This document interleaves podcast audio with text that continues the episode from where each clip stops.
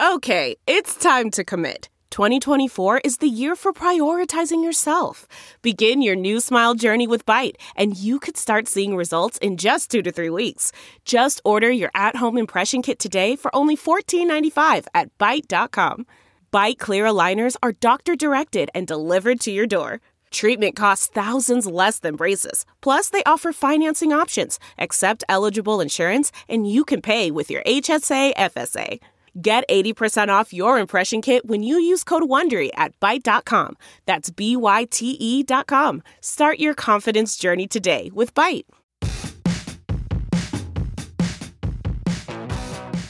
Hey folks, it's Matt Zachary, and welcome to Vax On, a weekly segment of my podcast Out of Patients, right here on the Offscript Network. Hey, I'm Alura Nanos. I'm a lawyer, a journalist, a mom of a teenage narcoleptic, and a professional big mouth. Lou and I go back 30 years as best friends, and we're here to have fun and bring you a layperson's guide to what the hell just happened this week in healthcare as America gets its vax on and shows COVID the door. We're here together to learn, complain, and include you in the conversation. So join us on Twitter at VaxOnPod and share your stories and grievances using the hashtag VaxOn. All right, Matt, let's get at it. Hello, Allura. Hello, Matt. It's uh Vaxon time. It's Vaxon Day. I Vaxon day. It's Vaxon every fucking day. It, you know, it is. It is living in the world of Vaxon. What's happening with you lately? So I have a quick story. My parents, who live in South Carolina, have old school friends from like the 70s who have a child that's I think our age or a little younger, either getting married or the kids getting bar mitzvah. Some some kind of celebratory thing is happening in Raleigh. Okay. So they're driving to Raleigh to this wedding, and I'm mixed on this. If it were a year ago, I'd, I'd maybe feel different, but the people doing the event are requiring proof of negative COVID through a home test within three days. Have we reached the point where that just doesn't matter anymore? I personally am very pro show me a home test before you do anything. I like it. I feel like it's not perfect. Um, I realize it's not perfect, but it's something. It's better than nothing. And and here's here's where my brain goes on it. Tell me if you follow me on this. Let's just say you didn't test, you went to the event, you got a bunch of, you know, you happen to have COVID, you got a bunch of people infected. Right. If you could have taken the test before you went and it would have been positive, and then you would clearly have stayed home, wouldn't you want to stay home? Like, wouldn't you feel terribly guilty? And if it's avoidable to to feel that way and avoid get people getting people sick, wouldn't it be nice to do that? So my my response is I think we're in a weird problem to have that we didn't used to have, which is there's so many tests now. There's no standards by which all these tests give you that little pregnancy line in the findings. And some of them are expired and some of them are shipped by the government, some of them you buy at Walmart, and the accuracy of them isn't as good as it used to be when you had to go to CityMD for them or your doctor for them. And I agree with what you said. Yes, if you're positive, you shouldn't go. But you could be negative that day and positive the second you get to the wedding or the bar mitzvah. As well, I know because that is exactly what happened to me that I had COVID, tested, the test was negative, then I was around people and I got them sick. Um, and I felt really badly about it. But I mean, that's just saying it's not perfect. But uh, my understanding is still is that there's very low incidence of false positives. Again, we can do our homework on that and report back in next week's show. yeah. But I'm just I'm just of the ilk now where You keep saying ilk. I'm of I don't the know what that word means. I'm of think the it- No, I'm just pension. kidding. I'm of the penchant. I'm not I'm not suggesting don't say ilk. I'm just pointing it out. Look, we're still in the whole immunocompromised and elderly and, and health compromised universe. But at what point do we as a society? I I feel like I've moved from the left to the mushy middle on this. And where do we draw the line? on mandatory negative tests for weddings and bar mitzvahs.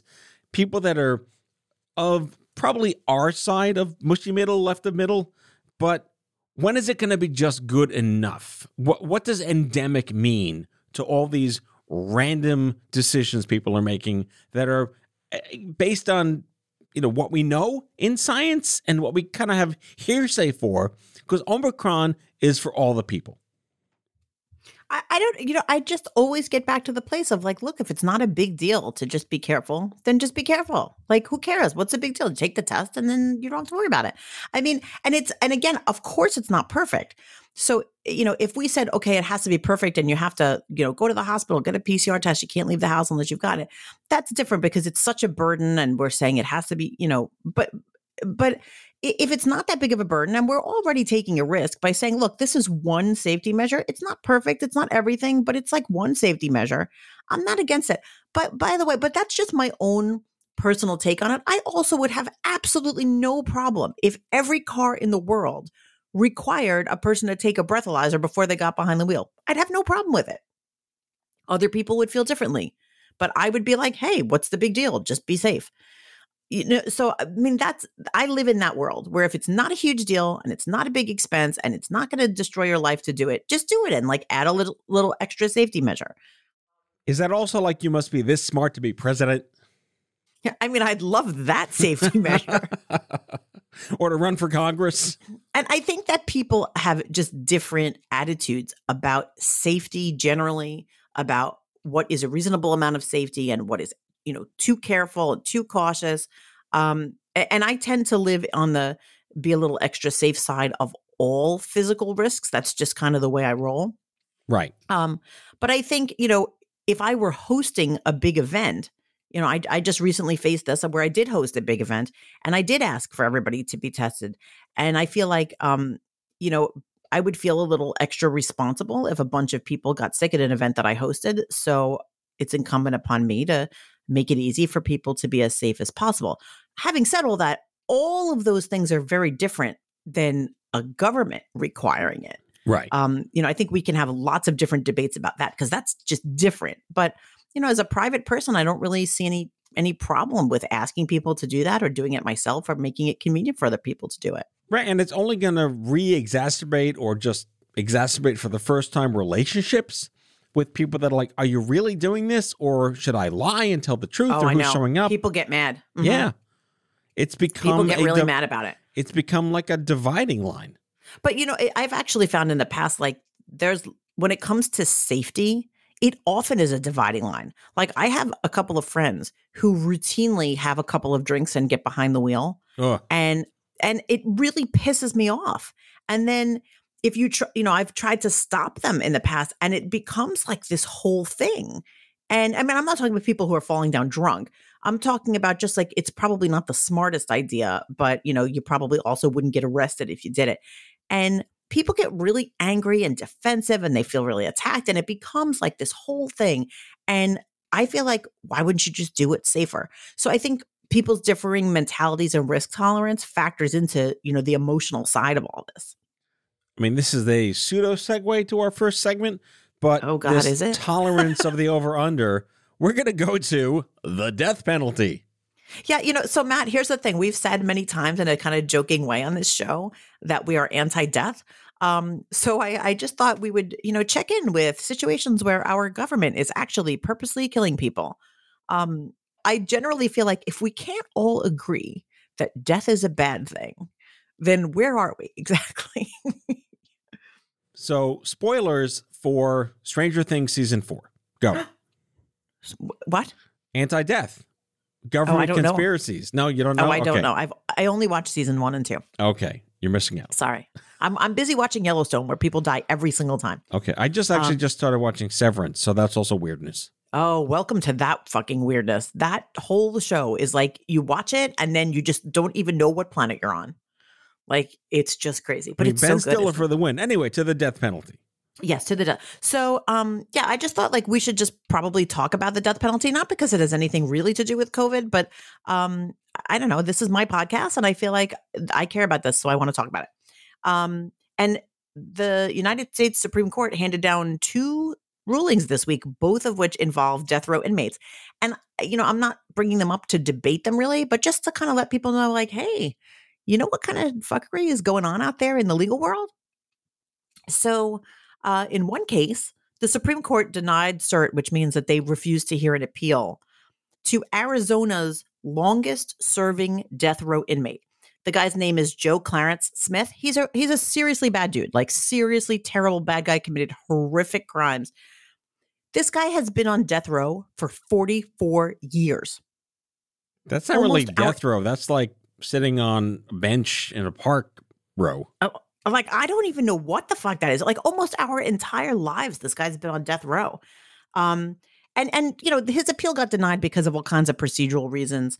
Um, but Justice Breyer, who's about to retire, he like took a, a, a minute to do his usual song and dance about how like by the way this is really fucking inhumane and putting people on death row and making them worry and have that anxiety and know that their execution is coming for decades is really really cruel and even if the death penalty itself might be constitutional, doing this shit where people are waiting for 44 years is not constitutional.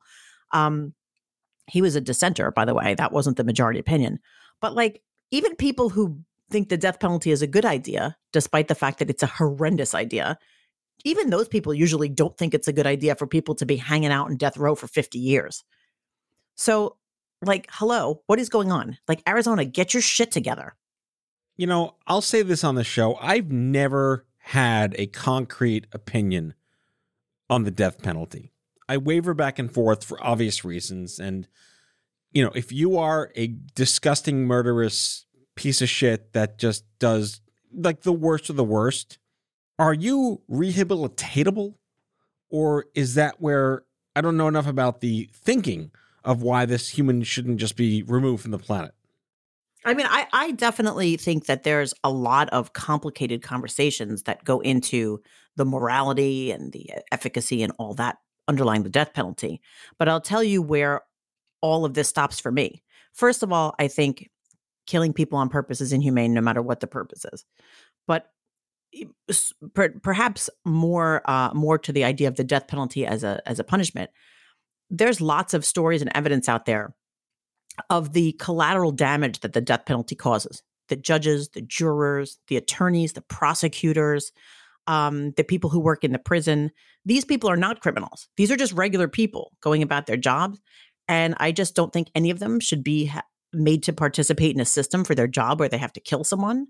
And there's lots of evidence about the intense psychological damage that the death penalty as a system causes for all of these professionals working in the system. And uh, you know, I sort of feel like take the bad guy out of it. There's all these other people who are not bad guys who are being made to participate in a system that is inherently inhumane. And that's a really major reason for me why I think we got to get rid of it. I have been educated. Well, there you go. And, and I'm correct. And that's how it goes. it is your um, show. That's true. But no, I mean, but that's just, that's, that's a very meaningful factor for me. Um, and I'll tell you also, the Supreme Court had another case that was actually uh, also involved death row inmates. It involved several death row inmates. And the Supreme Court um, ruled that even death row inmates who are petitioning for habeas corpus, so they're petitioning to get out of prison or to at least get off death row, they're not allowed to introduce evidence that their attorneys were incompetent. Um, now, it, this is a much more complicated legal issue than I'm sort of generalizing right now. But at the end of the day, the Supreme Court ruled that these guys who are on death row could not bring in evidence to show that their attorneys had done a horrible job representing them. And we're talking about court appointed lawyers. So that seems sort of fucked up, right? I mean, is that a hit on DAs? No, no, it's not. It's it's for their their defense lawyers. Okay. Right. Their defense lawyers did a terrible job and that's and they got convicted. And um the Supreme Court said, like, sorry, you can't show us how your attorney did a terrible job. And um, that just seems sort of geared to want innocent people to get convicted. Like we shouldn't want that. We shouldn't we should not want there to be mistakes. We should want to know that if someone goes to jail, particularly if someone goes to death row, that um, we're like really fucking sure that they committed the crime, not that they had a lawyer who was asleep during the trial. We should have a contest right here on the show. How many Law and Order plots are this story? Many law and order plots, except New York doesn't have the death penalty, thankfully. Right. Um, also, the federal government had called a moratorium on executions um, when Biden came into office, which is a really good thing. But instead of a moratorium, we just shouldn't fucking have the death penalty anymore. But anyway, so that that is the end of my my death penalty rant for today. Um, but I, I would like to tell our listeners this is this is a big issue. It's a big, complicated issue. Big meaning there's a lot to read and a lot to know about it. And some states, uh, 23 states have abolished the death penalty. Virginia was recently the first state in the South to do so. Um, you know, open up that Google and find out what's going on in the state that you live in and educate yourself about it and speak up about it because it tends to be one of those things that the people who are loudest about it um, are people who support it and people who don't just you know kind of don't but they don't quietly and um, you know learn about it learn learn how it affects your community and um, you know and speak up about it soapbox take it back We will be right back.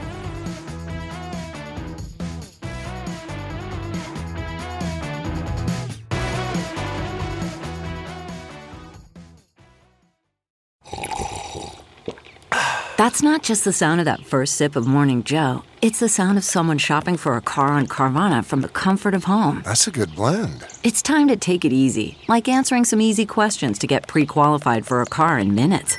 Talk about starting the morning right. Just like customizing your terms so your car fits your budget.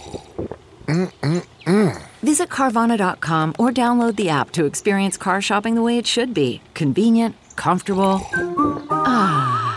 Delve into the shadows of the mind with Sleeping Dogs, a gripping murder mystery starring Academy Award winner Russell Crowe. Now available on digital. Crowe portrays an ex homicide detective unraveling a brutal murder he can't recall. Uncovering secrets from his past, he learns a chilling truth. It's best to let sleeping dogs lie. Visit sleepingdogsmovie.com slash Wondery to watch Sleeping Dogs, now on digital. That's sleepingdogsmovie.com slash Wondery. CarMax is putting peace of mind back in car shopping by putting you in the driver's seat to find a ride that's right for you. Because at CarMax, we believe you shouldn't just settle for a car, you should love your car. That's why every car we sell is CarMax certified quality so you can be sure with upfront pricing that's the same for every customer. So don't settle. Find love at first drive and start shopping now at CarMax.com. CarMax, the way car buying should be. All right, we're back. Um, Allura, can you make me feel better? Perhaps lift my spirits with a, with a better story. I might be able to, although after our introduction, I'm not sure it's going to lift your spirits, but it totally lifted my spirits. Um, the FDA authorized the first non prescription test for not just COVID 19, but also for the flu and RSV. So, you know how, like, you could just go and get a COVID test, Right. but you know how you have to go to your doctor to get a flu test? Right. So there's no over the counter flu test. You have to go to the doctor for the test and or the shot. Right. And it's like a whole thing, you know, to go to the doctor. And, um, you know, I mean, usually your insurance covers it and all that. But if you're not feeling well, but you, you know, people don't always go to the doctor. So now the FDA just authorized the first test that it's a home test for um, not just COVID, but also for the flu and also for RSV. And I think that this is really great, actually, um, because I, I know that people are going to say, oh, we're getting into this world where we're testing all the time. But the flu is a really shitty illness. Like, you know, most people don't die from it, but it sucks when you have it. And if I have the flu, I definitely don't want to give it to other people. So if I I'm not feeling well and I can test myself and see if I ha- I have the flu, then it, it'll tell me like, you know what, you're not just not feeling well. You should definitely stay home. Does it also test for like disdain and malaise for society? Do you know I love the word malaise? I've always loved it, even though it means something bad, but it's such an elegant word that I feel like it should mean something good. I like this idea though because yes, like I feel like they should have this test for the common cold too. But you know, how many times? Right. That's like, usually rotavirus, right? Yeah, Or, that's- or is it norovirus? It's like one of those weird viruses, right? some rhyming virus. And I'll tell you, it's so weird. Like, why do I need to know I have the flu? Frankly, I'm not exactly sure. I just like knowing. I just like knowing what's going on with my body. I'm just going back to my kitchen in my house when I opened up the drawer and saw maybe 35 COVID home tests sitting there staring at us, guilting Still us less into than not testing every day. Still less that are in my house. Do you test the kids every day? No, no, no. I'm this No. notion of like, sh- should we test every single day? It's like, I don't know. Why? I mean, testing every day seems like a bit much. Testing when you have symptoms of an illness, though, I think is is a good idea. I mean, because here's the thing, right? Um, different illnesses transmit differently. So if you knew you had a certain thing, then theoretically you would also know what you need to do to combat spreading it, right? I mean, the cannabis version of this is hypochondriac's delight. I know, but you know, I don't know. I I I just kind of I feel like it it combats hypochondria because if you know you have the flu, then you know you're not dying of something more serious. Yeah, but there are people who are going to convince themselves that the test is wrong if it's negative. They they they only happy when they are sick with something. Okay, but I can't cure people's mental illness. Like I just feel like if I have the flu, I'd like to know it. Like that's, another all. podcast. Curing yeah, like that's all a mental whole other illness. podcast. Yeah. I would love for there to be, you know, a, a test for everything. Um, I don't know. I just feel like I, I, I'll tell you, I have also a bigger picture reaction to this idea. And we've talked in the past on this podcast and and also, you know, off air about the need to test for sexually transmitted infections, for AIDS and for other things. And I think the idea of um, normalizing testing for any illness is such a good idea because there are some really frightening illnesses out there, and people often um, are like afraid to test. Like just even people who have no suspicion that they have an illness, they're afraid to take a test. And I think the more that testing for illnesses becomes just kind of standard, um, the better it is just generally for public health. Well, listeners of this show who may have heard the Tuesday show that dropped this week, we did a whole episode with a company called Exact Sciences. Uh, they make Cologuard, which is a test you get prescribed. They kind of poop on a stick, and then your doctor sees it, and then you may or You may not be at risk. You poop on a stick. It does a You DNA. do not poop on, oh, on a stick. what do you say? I'm thinking like chicken on a stick, and I'm like, no, no, no, no. It is not chicken on a stick. I'm like, how do you? No, your doctor prescribes you this home kit where you poop on a stick and like 23andMe for poop. You send it out, it does these tests, and then your doctor gets it and says you may or may not need a colonoscopy. It's an early detection Oh. kit for colon cancer, which is Oh, really, really exciting. But to the point of what you're saying, like one test to rule them all, they're working on something called a multi cancer detection test that they will give you in primary care if they suspect something. And that one test could possibly find up to like 14 cancers See, before they get really bad inside your body.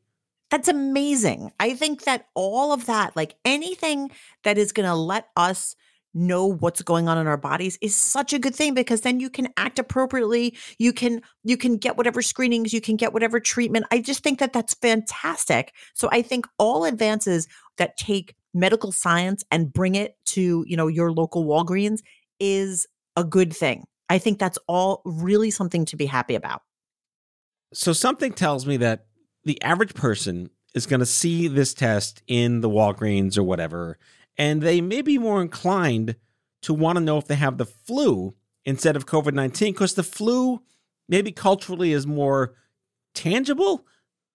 Sure, and it's been around for a long time, and people generally aren't terrified of the flu.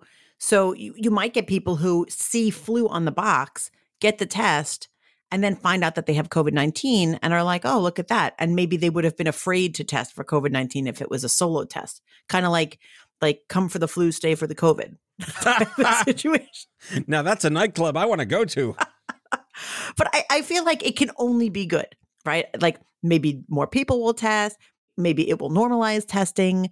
Um, maybe it will make people more aware. Like who knows? But I just think it's all good. Um, it's you know when we're talking about contagious illnesses, whatever they are, the more information you have about them, the better. And and I also feel like you know one of the few good byproducts of the pandemic is that people are so much more conscious of how disease spreads and like just sort of generally like people are much more conscious about washing hands and touching surfaces and talking in each other's faces. And again like you know let's say it becomes more typical for someone to take a flu test realize that they had the flu and then realize that the person that was in a meeting with them the day before caught it from them before they were symptomatic or something. Then it, it might reinforce good health behavior oh, you know, I saw that I had the flu and then Joe had the flu. So now I'll remember that next year during during flu season, I'll be more careful when I'm in a meeting in close quarters. It might even uh, prompt more people to get vaccinated for the flu because a lot of people are very anti-flu vaccine uh, because it's not, you know, 99% effective. Right. Um, so, but if you knew, oh, you know what, I was feeling shitty and it turns out I had flu A, um, you might be more inclined to get it you know, once you're sure that that's what your illness was. So speaking of things that can kill us that are airborne and Oh no. oh no. I think we have to end with a hopefully not so scary tactic of monkeypox, which in and of itself just onomatopoetically sounds horrible. monkeypox. See, it, to me it sounds made up. I'm like that can't be real. That definitely sounds like like that sounds like what what was it the the murder hornets that sounds like the murder hornets to murder me like hornets. monkeypox God. like stop it right now Yeah. or it also sounds a little bit like it might be a candy Oh my god, Like, yeah.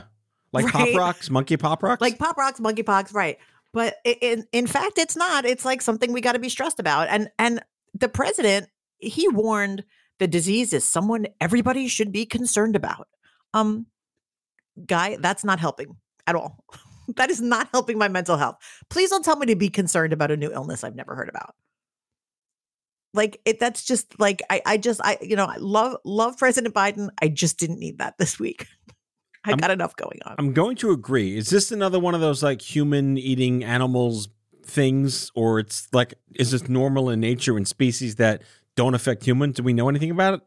So here's what we know it spreads when someone comes into close contact with another person, animal, or material that has the virus. It was first detected in captive monkeys back in 1958. So it's been around a while. And then 12 years later in 1970, that was when we had the first human case. And it generally happens in remote parts of Central and West Africa.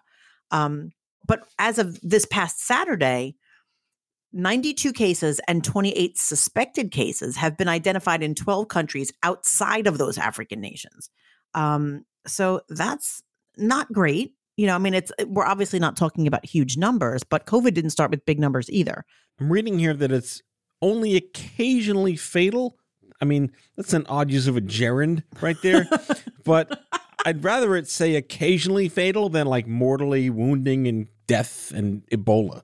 Yeah, I mean, it's not great. The, the the one good news is it doesn't spread very easily. Um, it seems like you can only get infected like like it's usually it sounds like a skin to skin contact, right? You have to be in in close contact. So yeah, it- and it usually is through broken skin, although it can be through the respiratory tract or through the eyes, nose, and mouth. But it sounds like it's not like it's you know on a scale of uh, zero to to Omicron, it's not all that contagious. So I mean, that's a good thing. And yet it sounds like something you would get and melt on the street. yeah, it does. It sounds really bad. It sounds like I got monkeypox and then I turned into a monkey and I immediately melted. Like if they called COVID 19 monkeypox, you think more people would have been scared of it? You know, maybe there definitely would have been some great jokes. I mean, I wonder they well that, that whole pox thing always scares the shit out of people. Yeah. right. They could Yeah. have called it like COVID pox 19. Like, like They could have called it bat add- pox. add pox to everything and it just instills terror. Yeah, no, that's true. Except for mystery pox. Do you remember that on Doc McStuffins? Oh my God, you're really driving me back. wow. Doc McStuffins for the win. I love Doc McStuffins. It was my favorite show that my kids watched when they were little. I absolutely loved it. But I only remember it because when she said, We have a case of mystery pox, my daughter insisted that it was mystery pops, Oh, which is way was like- less harmful than pox. which is way less harmful. So anytime people we talk about like chicken pox or whatever, any kind of pox in my house, we always just call them pops. I wonder how many other animals Mad Lib into blank pox, chicken pox, monkey pox, like fish pox. leopard pox, elephant pox, Turtle pox, turtle pox. My God, we should have. I don't want to get that turtle hyena pox. pox, Yeah, rattlesnake pox. Yeah. I the I feel like- mammals do better than the fish and the amphibians. the poor monkeys. It's always the monkey, the outbreak monkey, the, monkey box monkey. This is Dustin Hoffman's fault. Let's just admit it. it's Marcel the monkey from Yeah. freaking. You know that was the same monkey, right? Yes, it was. It was. Yes. You know that? Did you see the interview? Speaking of the monkey, with um David Schwimmer, where he said he couldn't stand the monkey. He hated the monkey. He hated the monkey. it's so great. That was I part of the Friends reunion. He yes, that's right. That's where I saw it. And let me tell you, he's a fabulous actor because I would never have guessed he hated the monkey. No, he, he had a good poker monkeypox face. Oh. I feel like we need to get David Schwimmer as a guest to discuss monkeypox. Like, who better? Yeah, I mean, he's not a doctor, nor does he play one on TV, but he had one on the, uh, but a monkey was his best friend. I know he's. I love him. I love David Schwimmer. so random. I don't know. Now I'm thinking about David. I'm just trying to Okay. recap this episode because we went on every corner of the checkerboard at this point. Yeah, we really, we really hit, we hit all of the peaks and oh valleys. Oh my God. Yes. Where else can you come to hear about your parents' friend's bar mitzvah, the death penalty, and monkeypox?